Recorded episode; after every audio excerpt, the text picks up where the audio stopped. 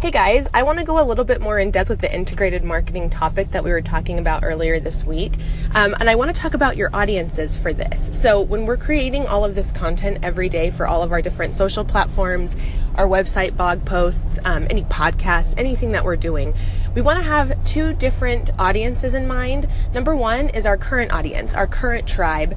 Um, we want to make sure that we're discussing the things um, that are important to them at the moment, and maybe just like the different things that are going on um, just in the world in general. I mean, we've talked about celebration marketing and how we want to make sure um, we're touching on the celebrations and events that are important to our tribe and us as people. But also we need to keep in mind that we're going to have an audience in the future. So people that are going to become part of your tribe, people that are going to become part of your audience, and then maybe potential customers down the line. And so we want to make sure when they discover us, when you're working on discovery marketing, so getting more people into our tribe and community, we want them to become so obsessed with what we're sharing right now that they go back and they look at all the other stuff, right? You've done this a million times. So you find someone on Instagram and you're like, oh, this is a cool post. Like maybe they were tagged in something, or maybe they came up on a hashtag.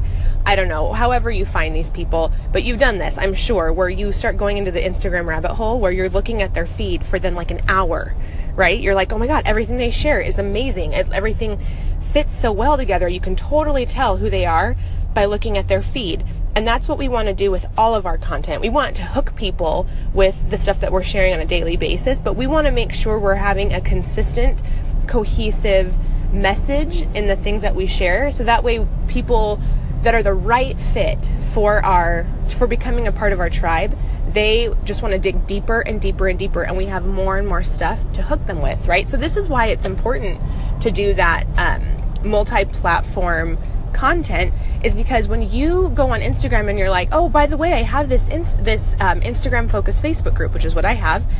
You want them to then click over and then fall in love with all that stuff there and have it be clean, because that's the thing, is the customer journey is not some nice straight line, right? You don't find people on Instagram and they automatically go to your sales page and then they automatically purchase your stuff. That is rare in this day and age. People get busy.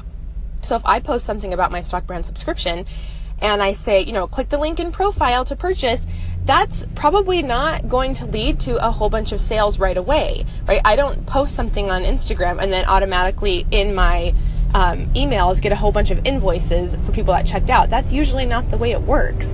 The way it works is I get people from, you know, my Instagram feed, hopefully over to my Facebook page, or maybe to my email list right away because I'm giving away some sort of a freebie, or there's whatever call to action that they want to join.